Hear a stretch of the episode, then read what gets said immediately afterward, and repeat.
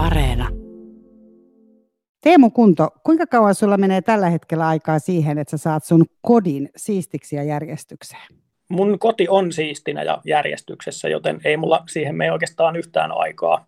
Aamulla petaan sängyn, siihen menee hetki ja tota, mulla ei loju tavaroita ylimääräisenä muuta kuin ihan jossain poikkeustilanteessa, jos, jos on joku hirveä hässäkkä kiire käy kotona vaihtamassa kamoja tai muuta ja pitää singahtaa toiseen paikkaan, mutta mun elämässä tosi harvoin on niin hektistä tai kiireistä, että tämmöistä tilannetta pääsisi syntymään. Eli sulla ei ole siis minkäänlaista esimerkiksi siivouspäivää olemassa vai? No ei mulla oikeastaan ole. Mä siivoon vähän sitä mukaan, kun tulee sotkua. Uh, mulla on robotti-imuri, joka hoitaa, hoitaa pölyt ja tota, nyt oikeastaan viimeisen vuoden ajan mä oon nauttinut myös semmoisesta edusta, että mulla käy siivoja kerran kuukaudessa, joka pyyhkii pinnat ja pesee lattiat, niin tota, tällä systeemillä mulla ei varsinaista omaa siivouspäivää sit ole. On muuta kuin kerran kuukaudessa se, kun lähden tekemään etätöitä kahvilaan sillä aikaa, kun siivoja hoitaa homman. Tällä viikolla Kysy mitä vaan ohjelmassa vieraana on minimalisti Teemu Kunto, eli reilu nelikymppinen kolmen lapsen isä, joka erottuaan päätti alkaa karsi elämästään paitsi tavaroita myös asioita. Tavaroita Teemu omistaa tai pitää hallussaan nyt 500 kappaletta, mutta missä kaikessa muussa minimalismi hänen elämässään myös näkyy? Eli liittyykö se myös vaikkapa suoratoistosarjojen, sometuksen, ihmissuhteiden, ruoan, ajatusten ja seksin määrään? Mun nimi on Mira Selander, lämpimästi tervetuloa. Yle puheessa. Kysy mitä vaan. Teemu, lähdetään liikkeelle Jeren esittämällä peruskysymyksellä, eli mitä oikein on minimalismi ja miksi sä siitä innostuit? No minimalismi sanana ja aatteena alun perin liittyy tietysti taiteeseen ja arkkitehtuuriin. Ja, ja siinä on kysymys tietysti siitä, että kaikki, kaikki turha ylimääräinen on karsittu pois ja, ja kuuluisa musta laatikkomaalaus ynnä muut, jossa, jossa ei sitten hirveästi ole turhia rensseleitä, niin edustaa tietysti minimalismia. Näin elämäntyylinä kyse on siitä, että tosiaan siitä omasta elämästä karsitaan turhat tavarat, turhat asiat, semmoiset, mitkä ei ole itselle oikeasti niiden omien arvojen mukaisia tai, tai ylipäänsä niin kuin elämässä tärkeää tai olennaista. Aika moni minimalisti lähtee siitä tavaran karsimisesta, mikä tietysti jo nykyaikana erottaa aika paljon monista, monista samanikäisistä kanssaeläjistä, kun tuntuu, että sitä tavaraa on ja sitä kertyy ja sitä kerrytetään ja sitten hankitaan isompi asunto, että saadaan se tavara mahtumaan ja sitten kun on taas tilaa, niin sinne hankitaan lisää tavaraa. Että se, että tästä oravan pyörästä on niin kuin hypännyt pois, niin se tietysti tekee jo vähän semmoista pesäeroa keskivertoystäviin ja kansalaisiin, mutta tota, minimalismia voi soveltaa kaikkiin noihin äsken mainittuihinkin elämän alueisiin totta kai. Varmaan ne niin kuin arvot muuttuu myös sitä mukaan, kun sä karsit. Pitääkö paikkansa? Helposti näin. Esimerkiksi kun mä päätin ryhtyä minimalistiksi, niin mulla nimenomaan oli ajatuksena se, että mä voin asua pienemmässä asunnossa ja että mä en halua joka päivä herätä töihin tekemään rahaa sen takia, että mä voin ostaa jotain lisää. Tämä oli ehkä se oma lähtötilanne ja mulla ei esimerkiksi ollut oikein minkäänlaista ekologista twistiä niin kuin siinä kohtaa tässä omassa minimalismissani äh, kohta neljä vuotta sitten, kun siihen päätin ryhtyä. Mutta tietysti ilmastoahdistus on eksponentiaalisesti lisääntynyt ja asiasta on puhuttu paljon enemmän ja se on myös tullut niin kuin itsellä yhtenä osana mukaan. Ja ei, ei vaan sen olemassa olevan tavaran vähentäminen, vaan, vaan nimenomaan sen niin kuin elämään tulevan tavaravirran hillitseminen, eli kulutustottumukset on, on muuttunut kovasti myöskin näinä vuosina. Puhut heti jo itse tavarasta. Että tavara on kuitenkin se pääasia tässä. En mä sanoisi, että se on välttämättä pääasia, mutta jos päättää muuttaa elämäänsä, niin siihen on niin kuin jotenkin ehkä parasta ja myös tavallaan helpointa lähteä sille konkretian kautta. Että jos, jos päättää, että muusta tulee juoksia, niin on niin kuin pakko alkaa käydä lenkillä, vaikka pelkästään se, että alkaa käydä lenkillä ei ole ehkä siinä se pääasia tai kaikista olennaista. Mutta tota, niin, niin itselläkin se osui niin kuin muuton kanssa samaan elämäntilanteeseen, että halusi muuttaa, muuttaa pienempään asuntoon. Ja muutto on tietysti siitä niin kuin semmoinen kätevä kohta elämässä, että kun tavallaan jokaisen omistamaansa tavaraan on pakko koskea siinä yhteydessä, niin siinä on samalla helppo sitten niin miettiä, että hetkinen, että haluanko mä siirtää tämän elämässäni eteenpäin joku asian, joka on kerännyt kaksi vuotta pölyä täällä edellisen asunnon kaapissa, niin siirränkö mä sen keräämään lisää pölyä niin kuin seuraavan asunnon kaappiin, vai olisiko jollain muulla sille mahdollisesti käyttöä, tai onko se ylipäänsä enää käyttökelpoinen. Et siitä niin kuin konkretiasta on helppo lähteä liikkeelle, Ja, ja se on myös ehkä se, mihin ihmiset sitten niin kuin tarttuu, että hetkinen, eikö, eikö sulla ole autoa? Mä asun täällä Pohjanmaalla, missä ihmisillä on keskimäärin varmaan kaksi autoa mieluummin kuin ei yhtään, niin se herättää heti niin kuin kummastusta. Mä tykkään laskea asioita, mä tykkään raksutella Exceliä, mutta ei mua niin kuin henkilökohtaisesti niin paljon kiinnosta montako tavaraa mä omistan, mutta kun siitä melkein aina kysytään ensimmäisenä, että no mitä sulla sitten on, niin sen takia mä oon sitten tehnyt asiasta myöskin listaa. Mä kysyn tähän väliin Soilan kysymyksen, joka kysyy siitä, että onko niinku asunnoissa sun mielestä liikaa kaappitilaa? Että tuleeko niihin niinku senkin takia kerrytettyä liikaa tavaraa? Ja lisäksi hän kysyy, että mitä sulla on nyt? Mitä sä teet sillä kaikella tyhjällä kaappitilalla nyt, kun sulla ei ole niitä kuin ne 500 tavaraa? Mulla on, on tyhjiä kaappeja mun asunnossa tällä hetkellä ja, ja siinä mielessä – henkilökohtainen näkemykseni on, että on liikaa kaappitilaa, koska esimerkiksi mun asunnossa on sauna, ja se sauna on pikkusen liian pieni, laude on vähän ahdas, ja mä voisin niin kuin vaihtaa tuosta neljä kaappia niin kuin puolet isompaan saunaan välittömästi. Jotenkin kun mä luin sun kirjaa ja on aikaisemminkin lukenut sun blogia, niin jollain tavalla on herännyt ajatus siitä, että ää, minimalismi on miesoletettujen hommaa, konmaritus on naisoletettujen hommaa. Mitä mieltä? Joo, en ole ehkä ihan niin kuin tolleen siitä tullut koskaan loppuun asti ajatelleeksi, mutta olet ihan oikeassa. Näin se, näin se tuntuu olevan pääasiassa. Tunnen myös naisminimalisteja, mutta en tunne yhtäkään mieskonmarittajaa, joka ei olisi myös minimalisti. No Soila kysyy täällä itse asiassa liittyen tuohon konmaritukseen, että millä tavalla minimalismi eroaa konmarituksesta?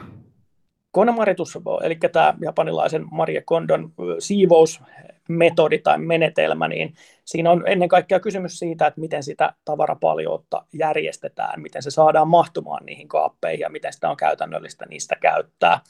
Ensimmäisessä kirjassaan Kondo on hyvin, hyvin minimalistinen mun mielestä lähestymistavassa. Hän puhuu paljon siitä, että kaikki ylimääräinen tavara kannattaa hävittää ja poistaa kotoa, että siellä, siellä on sitten vaan ne asiat, jotka tuottaa oikeasti itselle iloa.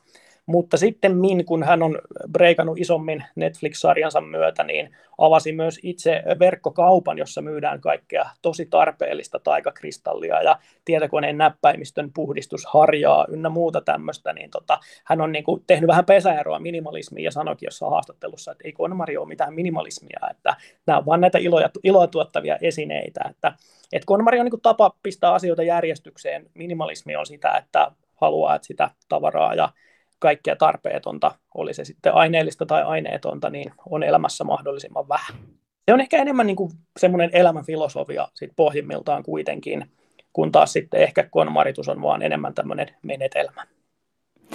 No sulla Teemu oli tosiaan entinen elämä oli semmoinen, että Aasa olit helluntalaispastori. Joo.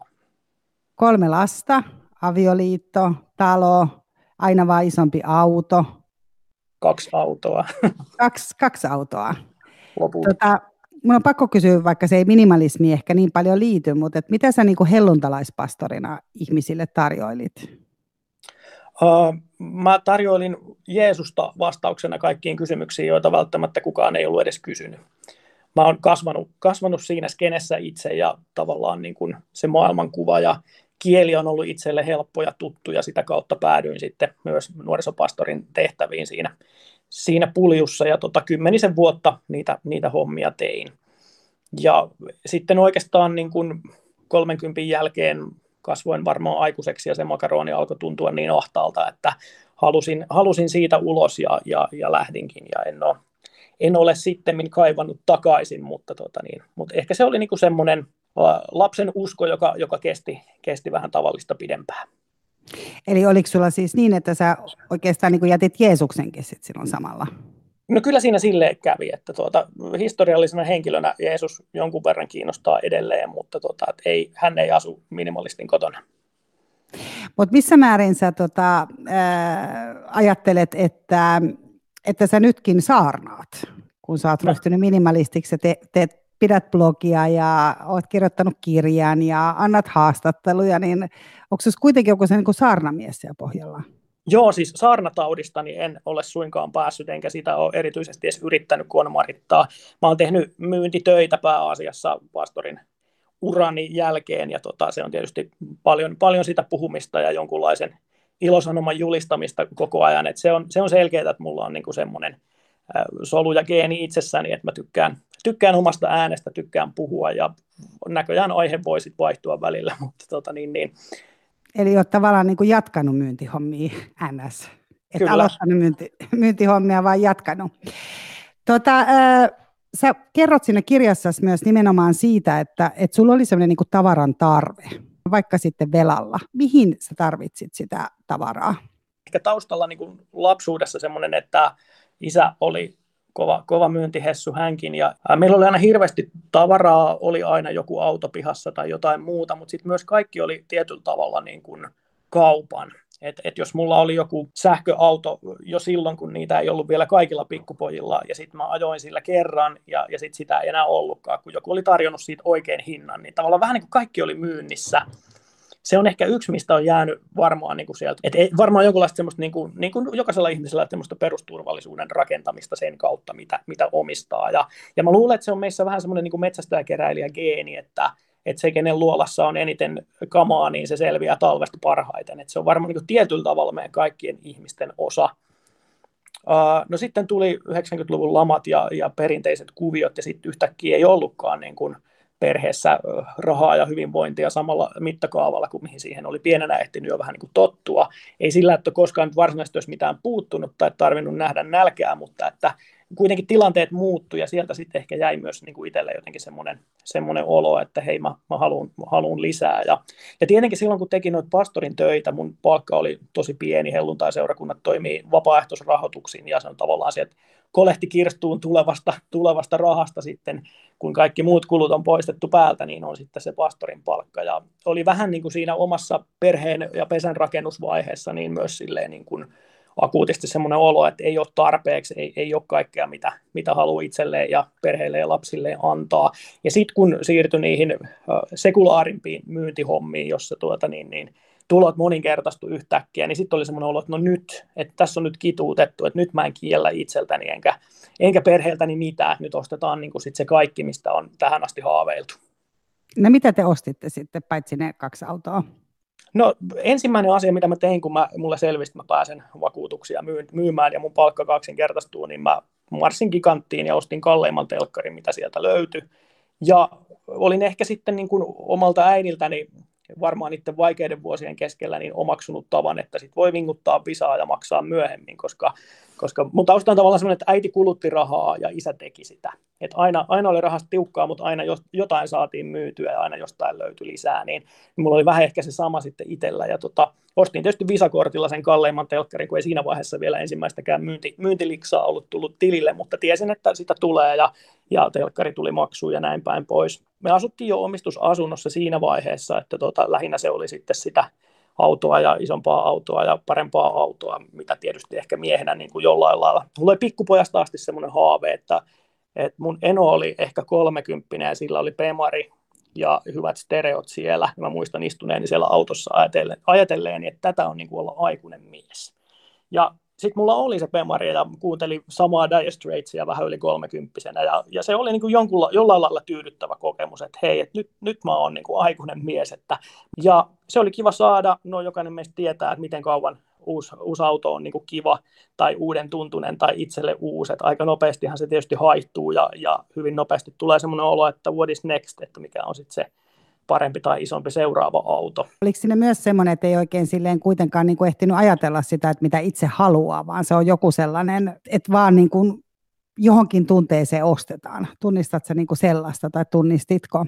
En ihan varsinaisesti. Mä en niin kuin sillä lailla itse ole koskaan ollut mikään älytön shoppailija, että mä siitä ostamisesta niin kuin sinänsä saisin kiksejä. Että kyllä mä niin kuin sit palasin nuoruuteni soittoharrastukseen ja aloin ostaa bassoja monikossa ja, ja ne kaikkia niihin liittyviä laitteita. Että oli siinä tietysti semmoista niin kuin, muusikkopiireissä puhutaan kamarunkkauksen piirteitä, että tavallaan sitä oli, niin koko ajan piti olla joku, joku postipaketti tulossa, että on jotain uutta, mitä testata ja kokeilla. Ja varmaan siinä, siinä se ehkä mulla niin kuin eniten vaikutti, mutta ei nyt kuitenkaan semmoista, niin kuin, että ostamisen ilosta nyt vaan ostetaan koko ajan jotain. Että kyllä mä niin kuin, niin kuin jokainen ihminen, niin minäkin ainakin pystyin perustelemaan kaikki hankintani tarpeiksi eikä pelkästään haluiksi. Että tota, vaikka niissä varmasti vähintään puolet olisi niitä, että halus vaan saada jotain.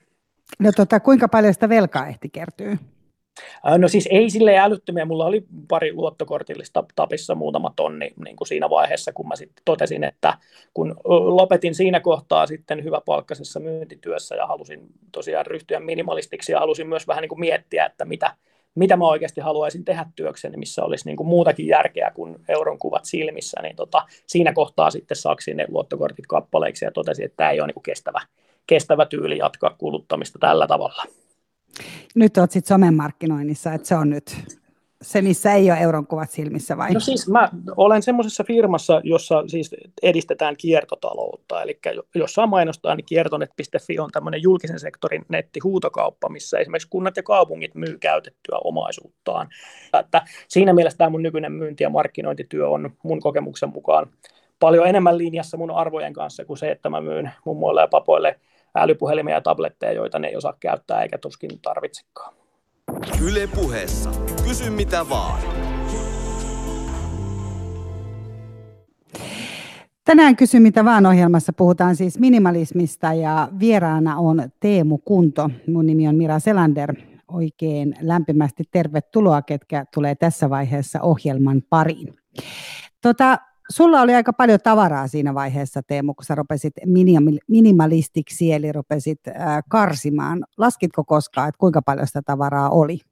No valitettavasti en. Mua harmittaa, että mä en koskaan, koskaan niin kuin siinä vaiheessa. Ja tietysti sitä oli sen verran enemmän, että sen laskeminen olisi ollut ehkä mm, niin kuin ajatuksena niin, niin haastavaa, että se olisi jäänyt tekemättä.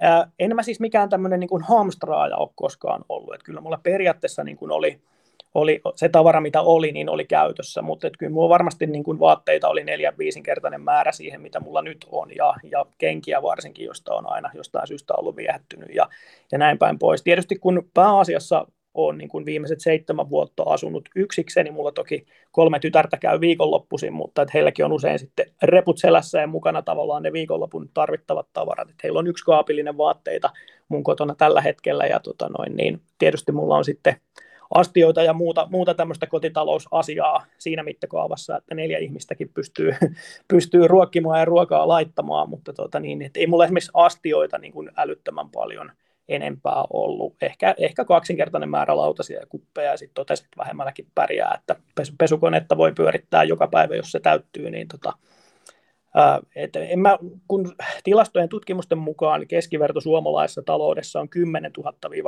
000 esinettä ja asiaa, niin en mä niin kuin yksin asuvana miehenä niin usko, että mä pääsisin sinne kymppitonniin edes silloin. Että varmaan puhuttiin jostain muutamasta tuhannesta. Joka tapauksessa siitä, siitä sitten karsittiin kaikki se, mikä ei ollut niin kuin oikeasti käytössä ja tarpeellista. No mitä sitten, kun sulla, sä rupesit tekemään tätä minimalismia ja rupesit karsimaan sitä tavaraa, niin siinähän se yksi iso ongelma, mikä tulee esiin, äh, on kuitenkin se, että mihin tämän tavaran sitten laittaa. Sille pitää keksiä niin kuin paikkoja ja, ja tota, löytää joku naapuriroskalava, minne niitä tunkee salaa tai muuta vastaavaa. Eli täällä Timppa kysyy, että mihin sä oot pistänyt ne kaikki karsitut tavarat, eli mitä sä niille teit? Mulle kaikista tehokkaimmaksi kanavaksi niistä eroon pääsemiksi osoittautui Facebook-kirpputoriryhmä. Eli mä asuin Vaasassa silloin ja liityin paikalliseen tämmöiseen ryhmään ja tota niin, niin, laitoin sinne huonekalut, ja astiat mitä oli. Mm, mä olin jo aikaisemmin avioeron yhteydessä muutama vuosi aiemmin luopunut kaikista kirjoista ja, ja fyysisistä musiikkitallenteista, CD-istä ja muista, että semmoisia mulla ei enää ollut edes siinä vaiheessa.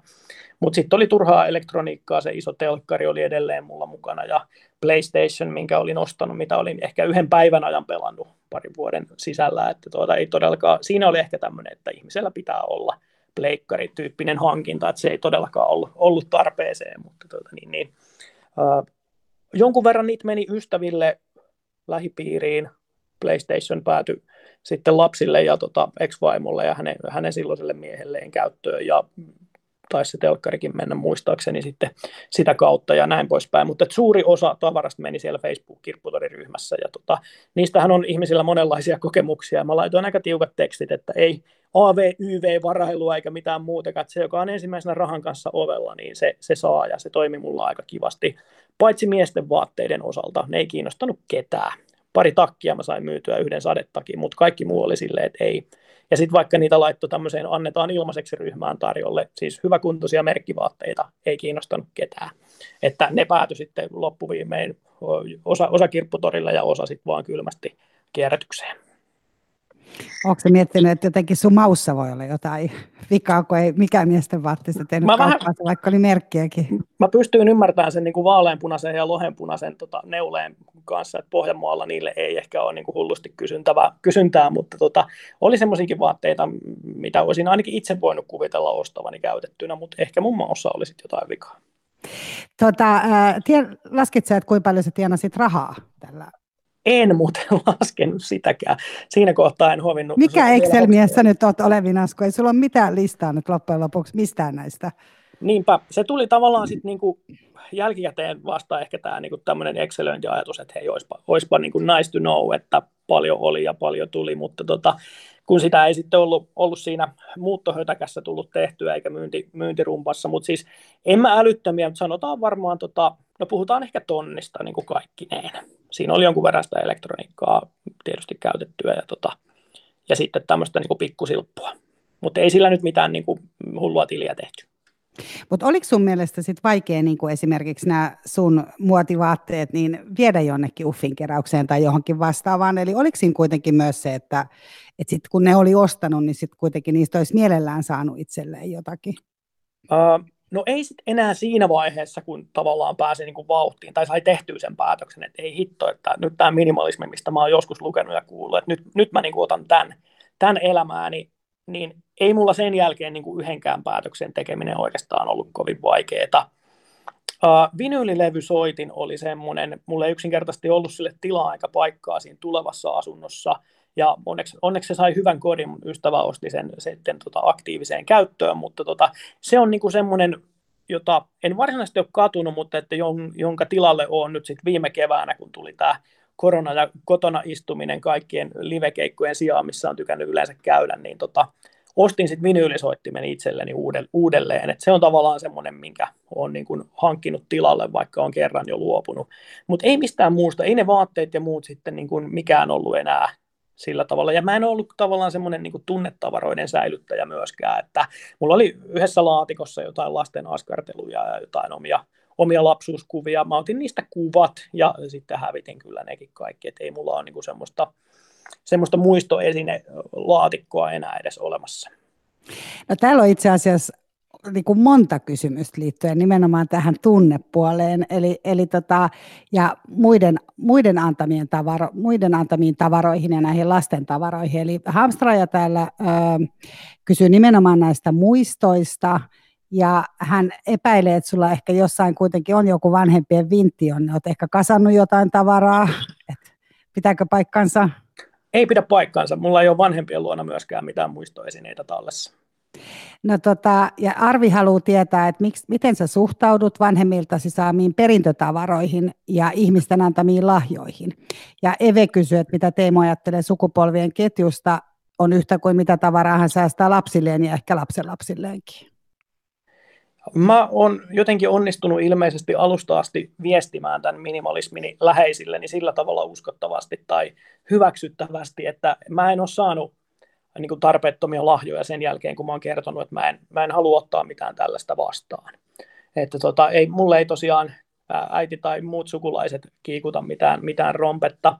Ja tota, niin, niin, en itse, niin kuin, tietysti mä oon aina ollut niin kuin kalusteissani ja sisustuksessani modernin ystävä, että mä en sillä lailla niin kuin ole semmoista vanhaa kotoa mahdollisesti perittävää, niin siellä ei ole niin kuin yhtään semmoista kalustetta tai mitään asiaa, minkä mä haluaisin. Tämä on sikäli niin kuin akuutti asia, että mun äiti on nyt muuttamassa, hän jäi kesällä eläkkeelle, niin 20 vuoden jälkeen nyt 104 rivitaloasunnosta huomattavasti pienempään, ja siinä on niin kuin paljon karsittavaa, ja, ja me käytiin yhtenä päivänä tuossa tuossa sitten minä ja sisaruksia ja heidän lapsia myöskin, kaikki sai vähän niin kuin valita, että olisiko, olisiko täällä mummulla jotain semmoista, mitä, mitä niin kuin haluaisitte. Ja lapset valitsi ehkä jonkun yhden korin ja jonkun, ihan siis niin kuin yksi, kaksi esinettä sit sieltä, että mitä nyt ei ainakaan sitten hävitetä, että he otti sitten niin kuin omaan, omaan käyttöönsä, mutta nekin oli selkeästi jotain semmoisia, että mihin heillä oli joku niin kuin käyttötarkoitus mielessä, että mitä siihen voi laittaa tai mitä, mitä käyttöä, että semmoista vaan niin kuin muistamisen vuoksi, niin tota, esineitä, ei, ei he, heitäkään niin kuin kiinnostanut mummulasta sitten semmoisia kerätä. Ja mä en oikein niin kuin usko siihen, että, että muistamiseen tai, tai sukupolvien ketjun niin kuin katkeamattomuuteen tarvittaisiin niitä esineitä. Kyllä mä ymmärrän sen, että, että jos menee sinne mummolaan, missä tuoksuu aina samalta, niin siitä tulee ehkä tietynlainen samanlainen fiilis, että no täällä meidän mummolassa tuoksu tältä. Tai jos on se joku esine, minkä sitten ottaa, ottaa käteensä vuosikymmenten jälkeen, että ei hitto, että tällä mä niin kuin lapsena leikin, että, että mä en oikein, mä en niin ihan saa kiinni, mikä siinä niin nostalgiassa on, tai mitä, se, mitä ne on ne tunteet, että jos sä nyt leikit sitten samalla leikolla, jolla sä oot lapsena leikkinyt, niin tuoko se ihmisen elämään turvallisuuden tunnetta vai katkeamattomuuden tunnetta vai mitä. Ei, ei se tuo mulle mitään muuta tunnetta kuin, että olipa lapsena hauska leikkiä näillä legoilla. Mutta mä muistan sen muutenkin, että mä rakastin lapsena leikkiä legoilla. En mä tarvi niinku siihen niitä vanhoja legoja, että mä jotenkin pääsen siihen fiilikseen.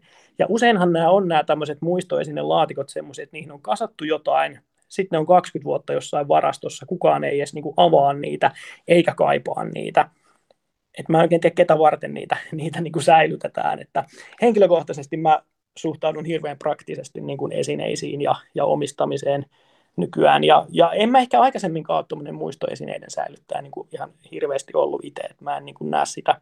Ei ne muistot ole niissä esineissä, kyllä ne muistot on meissä. Ja ne ihmiset, jotka on meille tärkeitä tai tilanteet, jotka on muistamisen arvoisia, niin kyllä me muistetaan ilman, että niistä tarvitsee jotain mausoleumia rakentaa niin kuin mukana kannettavaksi.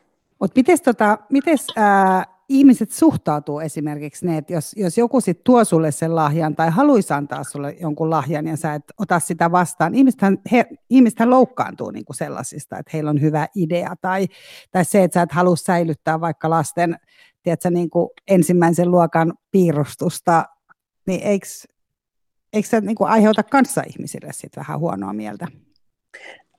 Niin mä en tiedä kuinka moni ekaluokkalainen lapsi niin kuin vaatii vanhempia säilyttämään niitä piirustuksia. Kun mä saan lapsilta, mä saan silloin tällöin vielä isänpäiväkortteja tai jotain muuta tämmöistä, niin mä säilytän niitä niin kuin vuoden ajan tavallaan siihen seuraavaan, kun, kun mä saan mahdollisesti uuden.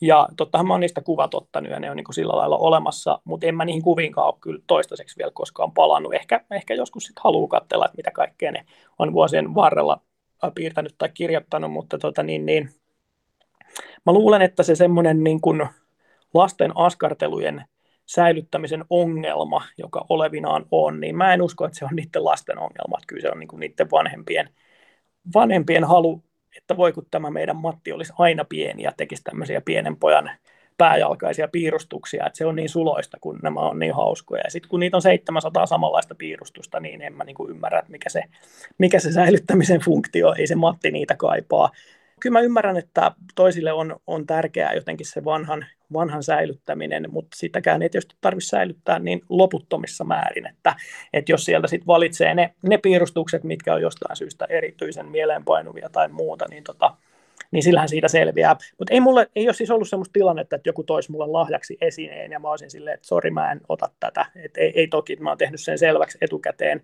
Mulla oli pari vuotta sitten nelikymppiset, silloin mä sain lahjaksi jotain pääasiassa ne oli sitten tämmöisiä aineettomia, aineettomia lahjoja, lahjakortteja, tietysti jotain hyviä syötäviä, juotavia, jotka nyt aina, aina sitten kuluu käytössä. Että, et ei mulla ollut niinku semmoista tilannetta.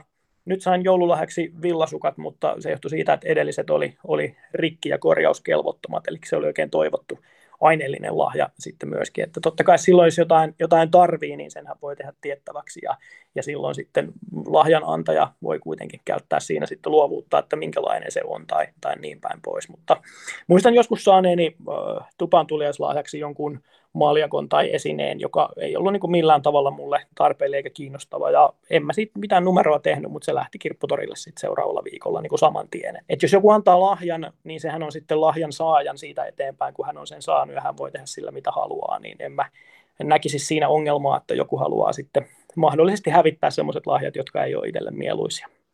Mutta onhan niitä tarinoita siitä vaikka, että tiiäksä, ää, Anoppi tulee sitten käymään ja sitten kaivetaan ne niinku, tiiäksä, posliiniesineet sieltä kaapista esiin aina sen Anopin käynnin ajaksi, koska hän tarkistelee, että onko täällä kaikki mun antamat lahjat. Mun mielestä niin kun ongelma on ihan jossain muualla siinä vaiheessa, jos niin kuin Anopin pelossa säilytetään sen antamia posliinikuppeja. Että jos ei niin kuin aikuiselle ihmiselle saa sanottua, että hei, teikö me ei haluta näitä, tai jos annat näitä meille, niin nämä lähtee kirpputorille. Totta kai Anoppi saattaa pahoittaa siitä mielensä, mutta jos ei hän aikuisena ihmisenä pääse siitä yli, niin sit ongelmat on tosi paljon vakavampia kuin niiden esineiden hävittämiseen liittyviä ongelmia.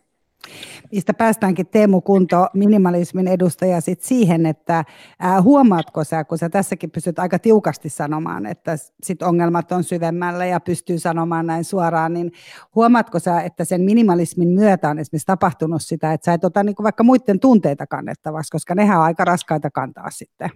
Ne on tosi raskaita taakkoja. Joo, kyllä mä lähden niin kuin siitä, että jokainen kantaa omat tunteensa ja kaikenlaiset tunteet on tietysti hyviä, hyviä mittareita siitä, että missä mennään tai, tai kuinka voin. En sinänsä niin kuin vastusta tunteita enkä niiden ilmaisua, mutta, mutta juuri niin kuin sanoit, toisten ihmisten tunteita on aika turha lähteä kantamaan niistä ei saa sitten kuin taakkoja itselleen, eikä ne auta sitä toista ihmistä kuitenkaan. Että se, mikä häntä voisi auttaa, on se, että hän joutuisi kohtaan ne omat tunteensa ja työstämään niitä mahdollisesti sitten, sitten itsekseen tai, tai yhdessä muiden kanssa. Mutta toisten ihmisten niin kuin valinnat ja elämäntavat ja näkemykset mun elämästä tai, tai muusta, muusta elämästä ylipäätään, niin on semmoisia taakkoja, mihin mä en kyllä mielelläni koske kepilläkään.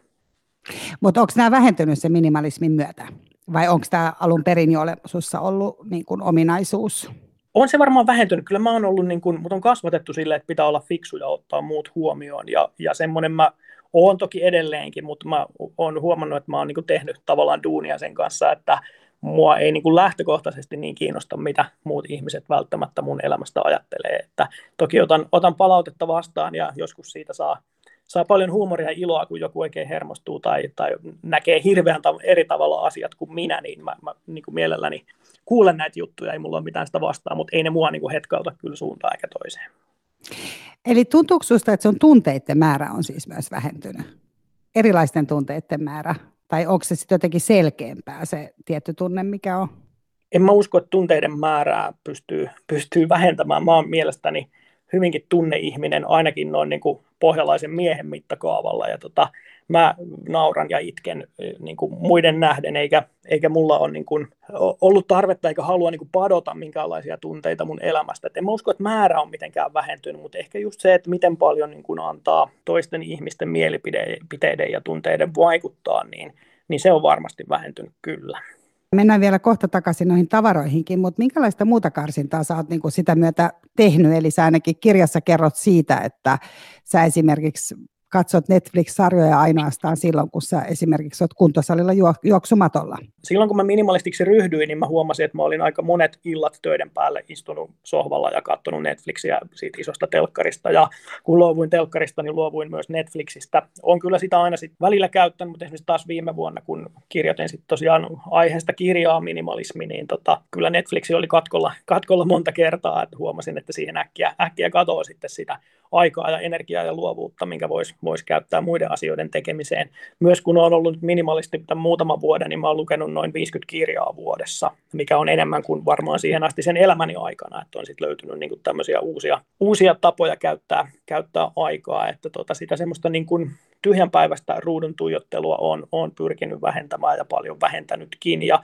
toi on ollut ihan kätevää, että kun on päiviä, niin kuin nyt on ollut lumimyräkkää ja pakkasta, että ei millään saa itseään ulos lenkille, vaikka, vaikka haluaisikin, niin sitten voi mennä kuntosalin juoksumatolla ja vaikka siinä katsoa sitä Netflixiä tosiaan samalla, niin tota, se on ollut ihan, ihan mun mielestä niin järkevä tapa sitten kuluttaa sitä viihdettä. Ja kirjat sä luet kirjoina, mutta niitä sä et kerää. Kirjoja mä en kerää, mä omistan pari-kolme semmoista ystäväni julkaisemaa kirjaa tai, tai lahjaksi saatua tai jonkun, minkä on ostanut Amerikan matkalta, joka on vielä vähän kesken, niin tota, sekin lähtee kiertoon sitten, kun saa sen joskus luettua loppuun.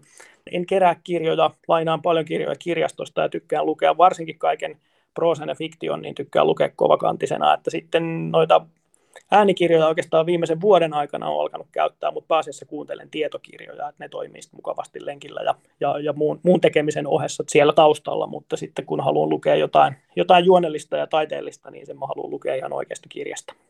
Yle puheessa. Kysy mitä vaan. Mutta mä oon nyt tässä laskenut tässä haastatteluaikana, että sulla on siis siellä ainakin nyt ne villasukat, sitten on ne kolme isänpäiväkorttia ja nyt sä mainitsit nämä kirjat. Eli, eli tässä on kuitenkin sellainen niin kuusi, seitsemän tavaraa tullut, eli siellä on sitten 493 tavaraa vielä, mitä sulla on siellä kotona, ja se vinyylilevysoitin. Muun muassa se, ja onkohan 17 vinyylilevyä tällä hetkellä, että se on ehkä semmoinen iso niin kuin, kulmakarvojen kohotuksia herättävä, ainakin on niin törmännyt siihen, että miten minimalisti voi kerätä vinyylejä. No en mä niitä kerää, ne on kaikki semmoisia, mitä mä oon kuunnellut nytkin viimeisen kuukauden aikana, että ne on ihan käytössä olevia, ja mulla on ehkä vähän semmoinen henkinen parin 30 raja, että en mä aio niitä yli, yli sen sitten hankkia, koska Spotifysta voi kuunnella kaikkea musiikkia kyllä, mutta se on enemmän sitten semmoinen fiilisasia, että tiettyjä levyjä, mitä on kuunnellut jo vuosikymmeniä, niin on, on kiva kuunnella oikealta vinyyliltä. Uh, tottahan mulla on sitten vaatteita ja on sitten noita lenkki, lenkkivaatteita pitää olla vähän, vähän enemmänkin varmaan kuin muita vaatteita ja tota, on sitten keittiössä ne astiat neljän ihmisen ruokkimiseen ja ruoan valmistamiseen ja, ja näin päin pois. Ja tietysti pakollisia huonekaluja ja muuta, mitä on sitten ihmisellä oltava niin, että se arki on sujuvaa ja mukavaa. Sitten sulla oli siellä yksi viherkasvi. Mua kiinnostaa, kun se oli siis mainittuna vain yksi ainoa viherkasvi. Eli tota, Joo. sä oot hankkinut jonkun ison vai onko se joku tietty? Millä perusteella tämä hankinta on tehty, kun niitä vain yksi? Mä hankin aikanaan kolme, joista oikeastaan tämä onkohan se hopea lanka vai mikähän sen nimi on, joka on niin kuin siinä mielessä ei ole kovin vihreä kasvi, että se on semmoinen harmaa ja se on siis kuollut jo aikapäiviä sitten, mutta se on siis kuolleena täsmälleen saman näköinen kuin elävänä, eli se on niin kuin säilynyt sen takia mulla. Välillä mietin, että olisi kiva, kiva että olisi viherkasveja, mä tykkäisin kyllä niin kuin, noin niin kuin visuaalisesti, mutta mulla ei ole hirveästi sitä, sitä peukaloa pystyssä, millä niitä hoidetaan, että tuota, niin voi olla, että jossain vaiheessa koitan jälleen onneani, mutta tämä, tämä yksi on tosiaan tämmöinen, joka niin kuin pysyy vuodesta toiseen samannäköisenä, vaikkei se ole enää ollut hengissä pitkään aikaa. Mutta jos sä niinku päättäisit nyt hankkia, sun tekisi ihan hirveästi mieli esimerkiksi ostaa nyt orkkidea. Sanotaan, että sä meet perjantaina kauppaan ja sulla tulee yhtäkkiä että ihana orkkidea, mä haluan ton. Niin onko se sitten automaattista niin, että sä joudut sitten heittää jotain pois, että sulla on vaan ne 500 tavaraa. Eli joudut sä tekemään joka kerta tällaisen niin kun ajatustyön ennen kuin sä ostat yhtään mitään ei mun missään nimessä olisi pakko, mutta mä oon vähän niin kuin valinnut, musta toi 500 on tommonen hauska tasaluku, että kyllä mä niin kuin pyrin, pyrin pitämään siitä kiinni. En ole tämmöiseen orkidea-intohimoon vielä koskaan niin kuin ajautunut, mutta kyllä mä joka kevät yhden kerran ostan tulppaaneja, mutta en mä niitä laske niin kuin omistettavaksi esineeksi, kun ne sen maks viikon siinä säilyy hengissä ja sitten menee biojätteeseen. Että tota, en mä mikään niin kuin aivan, aivan nihilisti tämän laskemisen kanssa ole. Mutta totta kai jos mulle tulee semmoinen olo, että mä, mä jotain haluaisin tai tarvitsisin, niin lähtökohtaisesti mä laitan sen tämmöiselle 30 päivän parasta jälkeen ostoslistalle. Eli jos se on joku esine tai asia, niin mä laitan sen ylös, että hei, tälle mulla olisi käyttöä. Ja jos mun vielä kuukauden päästä on semmoinen olo, että tämä on niin ihan oikea tarve, eikä ollut vaan joku semmoinen ohi menevä mielihalu, niin, niin sitten mä voin sen hankkia. Ja yleensä käy niitä, tälle listalle jotain laittaa. Mulla oli kolme vuotta siinä listalla uusi paistinpannu ja varmaan kaksi vuotta leivän pahdin, että niin kuin menee aika pitkään, että ne sitten välttämättä kuitenkaan toteutuu, että niiden tarpeiden akuuttius ei ole ainakaan kovin korkea. Joskus tulee selkeästi joku semmoinen, että ei vitsi, että olisipa tuommoisellekin oikeasti niin kuin käyttöä. Ja äh, tuosta vinyylisoittimesta mä olin sen kolme vuotta niin kuin miettinyt, että no ehkä joskus, ehkä jonain päivänä. Ja, ja sitten kun mä sain tota, Otavalta ennakot tuosta kirjasta. Mä että nyt mä sijoitan tämän rahan niin kuin järkevästi silleen, että siitä on mulle iloa niin kuin vuosiksi vuosiksi eteenpäin. Niin en mä siinä sitten enää niin kuin kuukautta istunut rahakirstun päällä, vaan koska mä olin sitä miettinyt useamman vuoden ja sitten oli sopiva sauma, niin kyllä mä sitten laitoin vinyylisoittimen tilaukseen. No, mutta eikö sinua Teemu sillä hetkellä harmittanut, että sä olit luopunut siitä edellisestä? Sä olit sen halvalla myynyt, jos olisi sulla ollut jo. Ei se, ei se harmittanut, koska tota, siinä vaiheessa, kun mä siitä luovuin, niin se oli ollut huomattavasti vähemmällä käytöllä kuin mitä nyt on ollut tämä vastahankittu soitin esimerkiksi. Et siinä elämäntilanteessa se oli mulla enemmän niin kuin semmoinen, että aikuisella miehellä pitää olla vinyylisoitin kuin se, että, että haluan kuunnella vinyyleitä joka, joka viikko edes. Ei kyllä jäänyt, jäänyt kaihertamaan, mutta tavallaan niin kuin se on ainut semmoinen, mistä on tullut niin kuin ikään kuin uudestaan semmoinen tarve, että tämmöisen, tämmöisen mä hankin, vaikka mä oon joskus tämmöisestä luopunut. Niin, että se sai semmoisen niin erilaisen arvon, sit, kun sä olit jotenkin niin kuin miettinyt sitä enemmän sen halun kautta, eikä vaan sen kautta, että joku määrittelee, minkälainen tietyn tyyppinen aikuinen mies on. Niinkö? Varmasti näin, joo. Eli millä perusteella sä Teemu Kunto valitset, oot valinnut ne 500 tavaraa, mitä sulla on?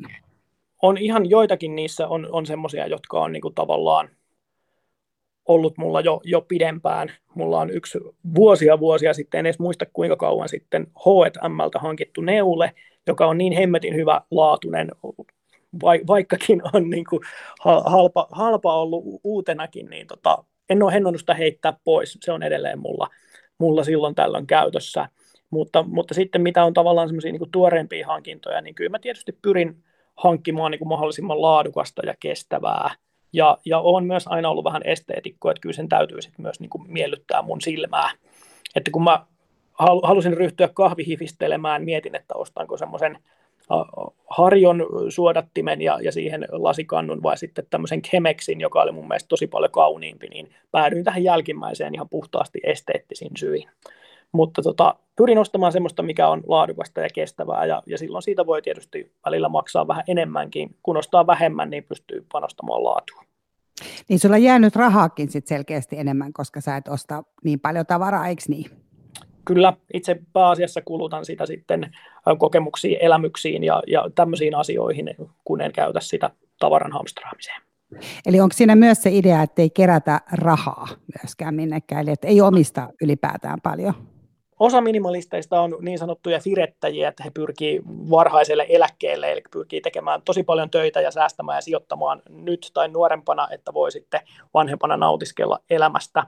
Ja, ja osa tietysti haluaa sijoittaa ja hankkia sitä omaisuutta, mutta mulle minimalismi on nimenomaan sitä, että mä en, en halua omistaa. Kyllä mäkin jonkun verran sijoitan jonnekin rahastoon, lähinnä silleen kuriositeetista, mutta et ei mulla ole semmoinen niin kuin omaisuuden kartuttaminen, ei ole niin missään roolissa mun elämässä.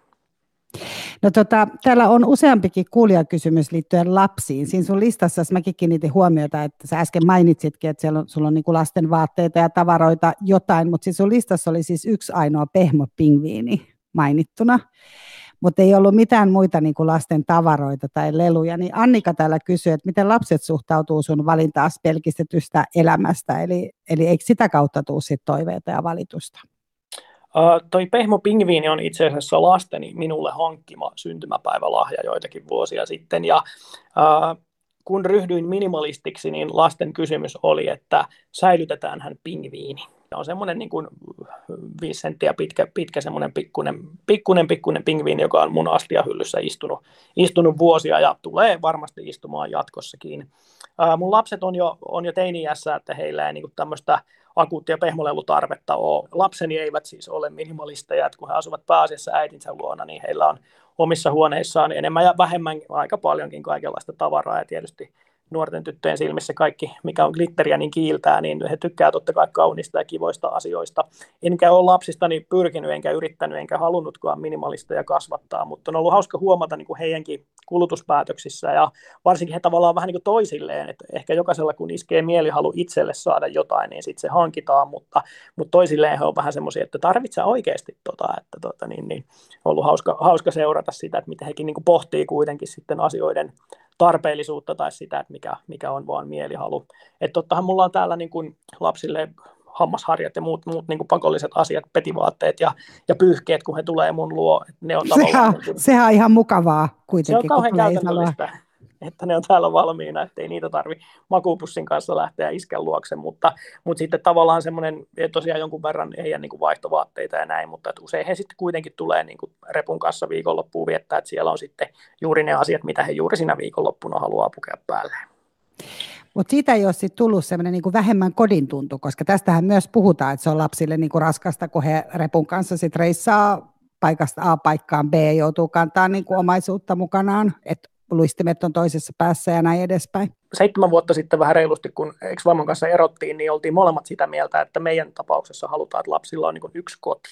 Lapsilla on koti äitinsä luona ja sitten he käy iskän luona silloin, kun, kun on sovittu tai silloin, kun haluavat. Ja tota noin, niin en mä ainakaan kuullut heidän koskaan sanovan, että tässä olisi mitään ongelmaa. Kyllähän he sanoivat jo ennen kuin olin minimalisti, mulla oli hyvin mustavalkoinen moderni koti, Vaasassa vuosia sitten, niin he sanoivat jo siitä, että tämä näyttää ihan hotellilta. Ja se on tavallaan niin kuin se heidän näkemys mun, mun asumisesta, että iskän koti näyttää hotellilta. Mutta ei he ole sanonut sitä koskaan niin kuin negatiivisena asiana, vaan päinvastoin se on ehkä heistäkin ollut niin kuin ihan mieluisaa, ainakin näin, näin olen ymmärtänyt, että on kiva, kun on, on paikat siistinä ja sillä lailla ei ole mitään ylimääräistä. Ja sitten taas on, on niin kuin hyvä puoli se, että kotona he saa olla sitten kuinka tykkää omissa huoneissaan, että ei niin kuin, kukaan minimalisti ei tule sinne nipottamaan, että täällä on liikaa romua tai jotain muuta. Että, että he elää niin kuin omalla tyylillään omassa kodissaan ja minä elän omalla tyylillä omassa kodissa ja sitten kun he tänne tulee käymään, niin sitten sit me sovitaan kyllä kaikki saman katon alle omine tyyleinemme. Mitä tekemistä te sitten keksitte? Jos on vaikka sellainen hetki, että tekee mieli askarrella tai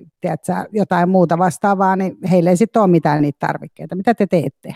niin listassa on mainittuna piirustusvälineet ja kynät ja paperit, jotka joskus aikaisemmin oli, oli kovastikin isolla käytöllä.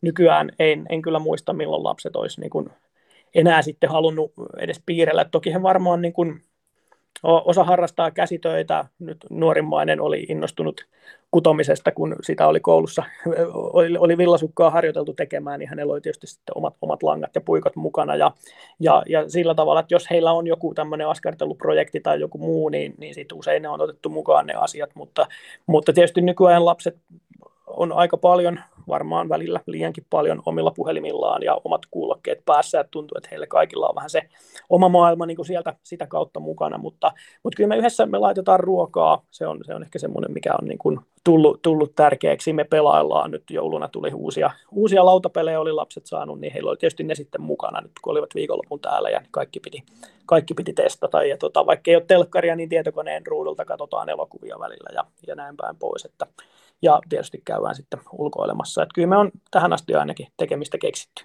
Sä mainitsitkin tässä jo tämän ö, älypuhelimet ja tavallaan semmoinen maailma, mikä tietysti on myös meidän aikuisten elämässä aika vahvasti läsnä.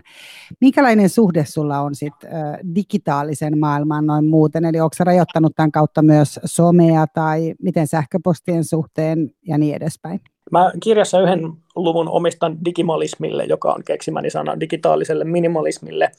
Mä itse käytän paljon älypuhelinta ja, ja tota mun sosiaalinen verkosto on paljolti myös muualla kuin täällä Seinäjoella, missä tällä hetkellä asun, niin pidän yhteyttä ystäviä ihmisiin paljon, paljon puhelimen kautta. Mutta käytän kyllä paljon, paljon sosiaalista mediaa, Twitteriä Instagramia. Ja on sillä mielessä, siinä mielessä rajoittanut sitä, että kun olen livenä jonkun ihmisen kanssa tekemisissä, niin silloin pidän kyllä puhelimen visusti pois, pois että ainoastaan hätätilanteessa sitten siihen tartun ja, ja se on jotenkin semmoista, mitä näkee kyllä monien tekevän nykyään, että se on mennyt ehkä ohi se, että istutaan, istutaan kahvipöydässä ystävien kanssa ja kaikki räplää omaa puhelintaa, mitä se ehkä niin pahimmillaan on ollut. Mutta en mä myöskään ajattele, että se puhelimen kautta e, tapahtuva elämä ja yhteydenpito on jotain, jotain muuta tai jotain ei-oikeaa elämää. Että kyllähän se on ihan sitä oikeaa sosiaalista elämää sitäkin kautta, että en ole mikään semmoinen niin ruutuajan kyttääjä tai sen, sen niin kuin sillä lailla vähentämiseen absoluuttisesti pyrkivä, mutta, mutta kyllä esimerkiksi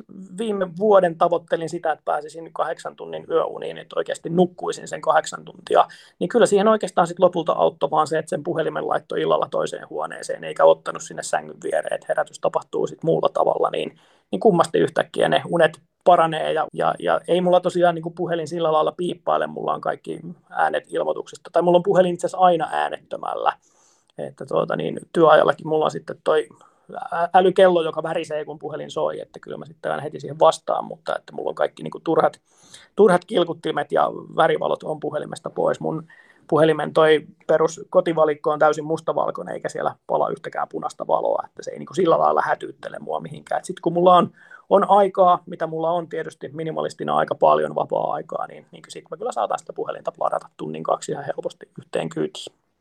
Sitten sulla oli tuota mailien lukemiseen, työmailienkin lukemiseen semmoinen niin metodi, missä sä, että sä käytät, niin kuin, niihin vastataan heti, mutta tota, siihen ei saa mennä enempää kuin kaksi minuuttia. Et tosi lyhyt sanaisia viestejä ollaan mekin esimerkiksi ennen haastattelua niin kuin lähetetty toisillemme. Joo, eli siis lähinnä ehkä olennaisinta on, on se, että mä en niin kuin avaa sähköpostia silloin, jos mä tiedän, että tälle mä en nyt just heti pysty tekemään mitään. Että jos siellä on joku, joku asia, mikä pitää hoitaa, niin silloin on ihan turha niin kuin lukea sitä sähköpostia, koska sitten se saattaa unohtua sinne tai, tai jää kaihertamaan takaraivoa, että siellä sähköpostissakin on niitä tekemättömiä duuneja.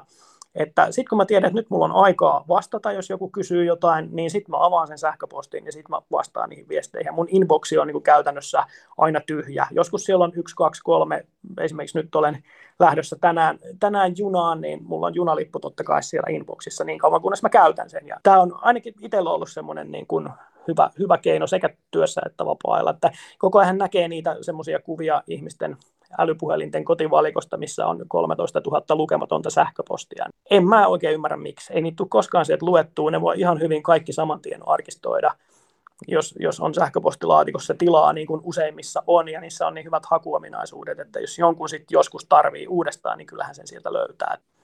Käytätkö emojiita? Käytän. En ole niitä, niitä laittanut konmarituksen niitä et, ole vielä, niitä et ole vielä karsinut. Mä huomasin, kun laitettiin mailia ja mä tiesin, että sulla on tämmöinen kahden minuutin säätö, niin mä ajattelin, että mäkin teen sitä. Eli se oli aika helpottavaa myös sille niin kuin vastapuolelle, että, että ajattelin, että toinenkaan ei odota tältä niin kuin pitkää runollista vastausta, vaan ihan niin kuin faktat vaan pöytään. Oletko huomannut niin kuin enemmän tällaista ö, kanssa ihmisten kanssa?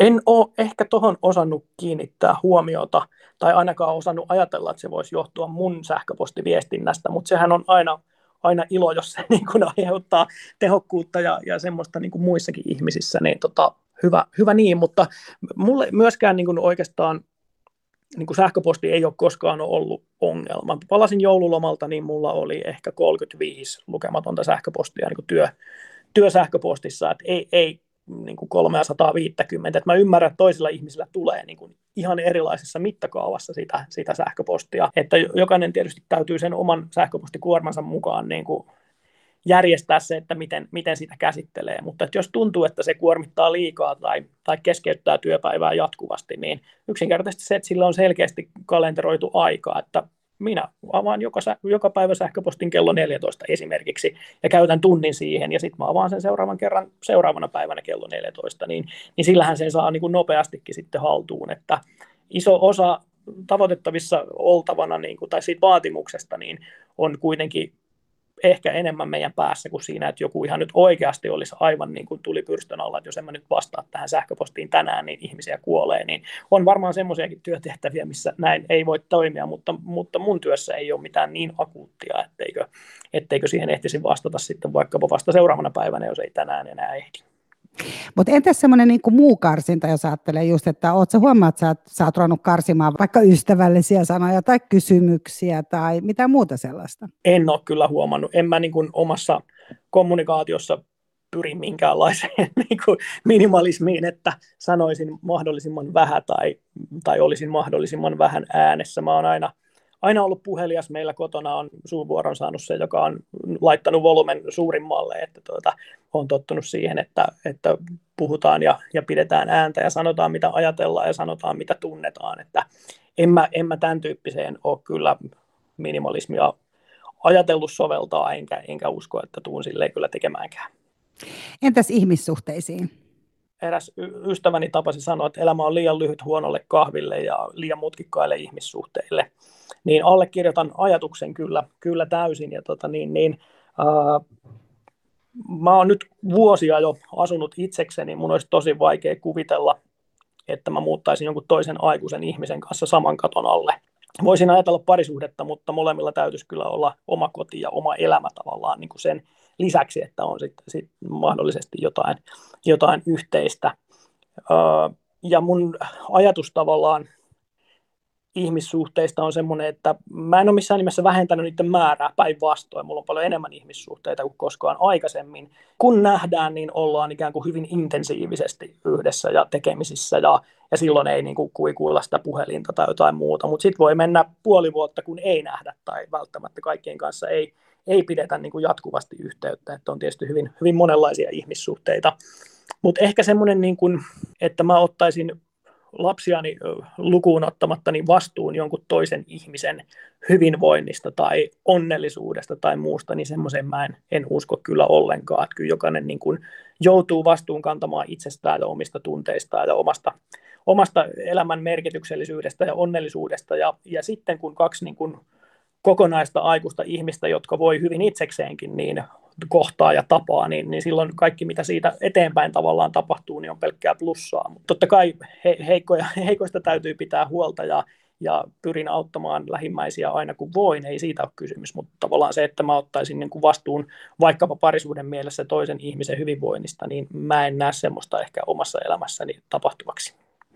Niin sä mainitsitkin kirjassa, että sä kiinnostaa niin kuin avoimet suhteet ja mainitset myös seksin yhtenä osana, mikä sä oot niin kuin säilyttänyt minimalismissa.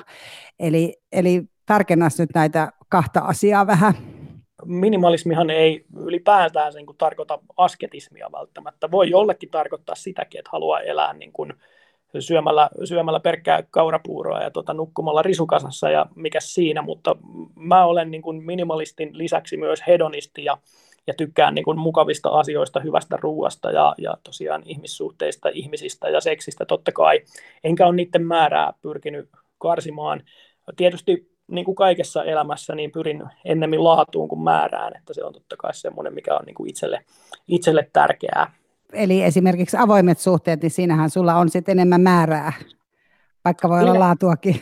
Siinä on helposti enemmän määrää, totta kai, joo, enkä ole niin kuin tavallaan siinä, että ehkä se, mistä, mistä olen karsinut, niin on nimenomaan niin kuin jotenkin se semmoinen mutkikkuus tai, tai se, että joku ihminen yrittää muuttaa mua tai mä yritän nyt muuttaa jotain toista ihmistä, jotta meidän saman katon alla tapahtuva arkielämä olisi sujuvampaa ja mutkattomampaa ja molempia miellyttävämpää, niin se on se, minkä mä oon niin karsinut elämästäni. Minimalismi oikeastaan nimenomaan niin mahdollistaa sen, että mulla on aikaa useammille ihmissuhteille ja tavallaan tämmöisen avoimen monisuhteisuuden, että tuota, en siinä mielessä ole niin kuin elänyt avoimessa suhteessa, että mulla olisi joku yksi suhde ylitse muiden, joka sitten mahdollistaisi muuta seikkailua siinä ympärillä, vaan, vaan olen sille ennemminkin ajatellut, että mulla voi olla monia erilaisia ihmissuhteita ja kaikkien erilaisten ihmisten kanssa eri asiat on tärkeitä tai eri asiat yhdistää ja en mä halua mistään niistä tinkiä. No tota, Raili täällä on kysynyt, että onko minimalismi hyväosaisen valinta, jota ei niin hyväosaiset kutsuvat köyhyydeksi tai puutteeksi? En ole itse varsinaisesta köyhyydestä koskaan, koskaan elämässä kuitenkaan kärsinyt, enkä halua niin kuin olla norsu posliinikaupassa puhua, puhua ihmisten äärellä, äänellä, jotka tota, oikeasti kärsii ja kokee, kokee näin, mutta kyllä mä henkilökohtaisesti näen ennemminkin niin, että et, et paljon se puute on myös sitä, että me luullaan tarvitsevamme ja haluavamme jotain, että me oltaisiin onnellisia. Että, että on totta kai ihmisiä, jotka kärsii oikeaa puutetta, mutta sitten taas täällä rikkaissa länsimaissa me ollaan kuitenkin siellä pienessä siivussa, joilla, joilla on yllin kyllin kaikkea. Et mä oon henkilökohtaisesti sitä mieltä, että minimalismi sopii ihan niin kuin kaikille tulotasoille ja kaikille ihmisille kyllä. Ja, ja mitä enemmän tosiaan tämä ympäristökatastrofi tästä pahenee, niin sitä, sitä rajumpaan minimalismiin me joudutaan itse kukin joko tyytymään tai sitten syleilemään sitä niin kuin itse aion tehdä.